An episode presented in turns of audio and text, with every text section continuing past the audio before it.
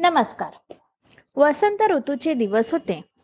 काही दिवस सुट्टी घालवण्यासाठी मित्रांना घेऊन थॉमस एडिसन एका डोंगराळ भागात असणाऱ्या खेडेगावात जाऊन राहिला होता. सूर्यग्रहण असल्यामुळे भर दिवसा सर्वत्र अंधार पसरला होता. काही शास्त्रज्ञ ज्योतिषी सूर्यग्रहण ग्रहणाचा अभ्यास करण्यासाठी जमले होते. मित्रमंडळींच्या खूप खूप गप्पा रंगल्या असताना एडिसन मात्र कुठल्या तरी विचारात घडून गेला होता.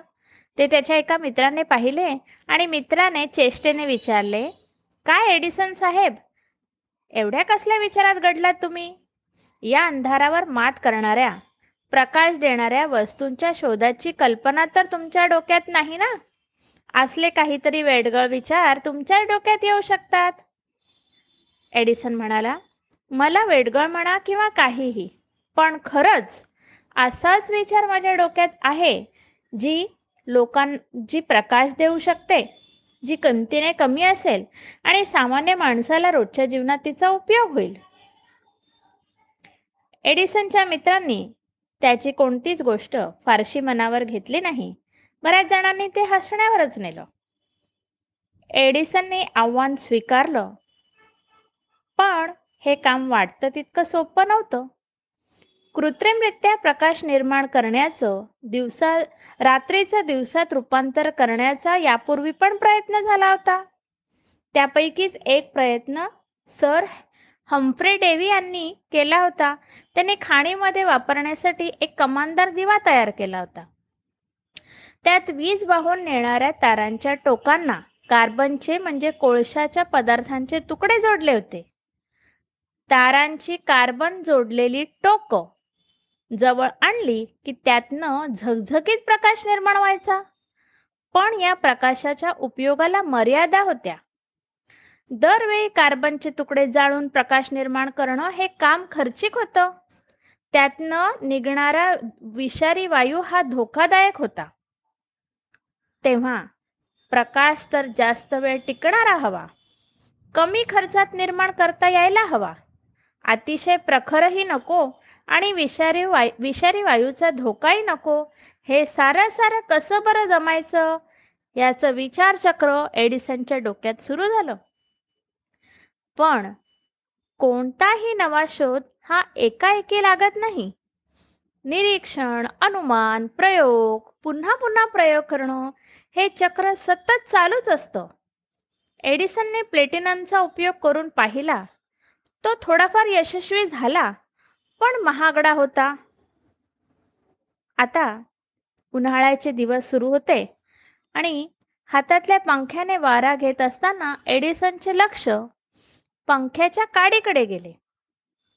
या बांबूपासून कार्बन तयार करता येईल का असा मनात त्याच्या विचार आला आणि त्याच्या प्रयोगाला सुरुवात झाली. उष्ण कटिबंधात विशेषतः आशिया आफ्रिका खंडात ब बांबूच्या असंख्य जातींची लागवड केलेली होती.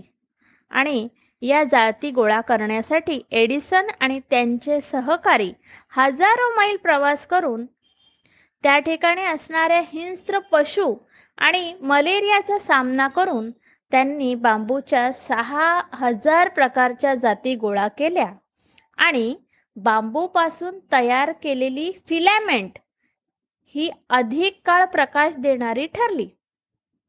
पण अजूनही एडिसनचे मात्र समाधान झाले नव्हते.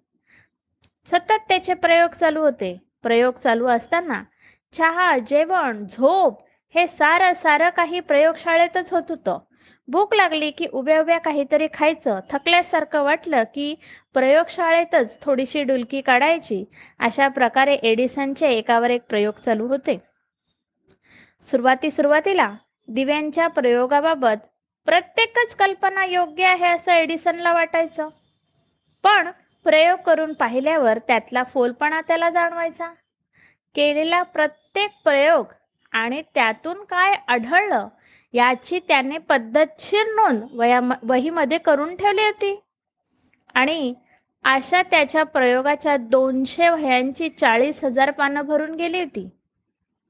एडिसनला एक त्याचा एक टीकाकार म्हणाला हा सगळा खटाटोप फुकट गेला म्हणायचा. कारण त्यातल्या बहुतेक नोंदी या फसलेल्या प्रयोगांच्या आहेत. तेव्हा त्या टीकाकाराला एडिसननं उत्तर दिलं मी जे हजारो प्रयोग केले ते फसले. तरी फुकट गेले असं म्हणता येणार नाही. कारण निदान माझ्यानंतर प्रयोग करणाऱ्यांना हेच प्रयोग पुन्हा करून पाहण्याची गरज नाही. त्यांचे ते श्रम आणि वेळ वाचला. हा त्यांचा फायदाच नाही का? सतत दहा बारा वर्ष प्रयोग करून पाहिल्यानंतर दिव्यांमध्ये फिलेमेंटसाठी वापरण्यात येणाऱ्या टंगस्टन धातूचा उपयोग धातूचा प्रयोग यशस्वी झाला आणि अतिशय महत्त्वाचा महत्त्वपूर्ण शोध लागला. पण लोकांना तो कसा बरं माहिती व्हावा? यासाठी मग त्याच्या डोक्यात एक कल्पना आली. त्याने मेनलो पार्क येथे असणाऱ्या घराभोवती एक प्रचंड मोठा मांड उभारला. त्या ठिकाणी त्याने विविध प्रकारच्या दिव्यांची रोषणाई केली. झाडात झुडपात अंगणात गच्चीवर जिथे जागा मिळेल तिथे वाटाण्यापासून भोपळ्यापर्यंतच्या विविध आकाराचे आणि रंगांचे दिवे लावण्यात आले. घराभोवतीच्या दिव्यांचा झगमगाट पाहायला सारे गावच्या गाव लुटले. एडिसनने केलेल्या या दिवाळीच्या वर्तमानपत्रात सगळीकडे गवगवा झाला. वर्तमानपत्रातून दिव्याच्या शोधांची बातमी जगभर पसरली. एक सर्वसामान्य बुद्धिमत्ता असणाऱ्या एडिसननं हे सारं कसं केलं? याचं टीकाकारांना आश्चर्य वाटलं.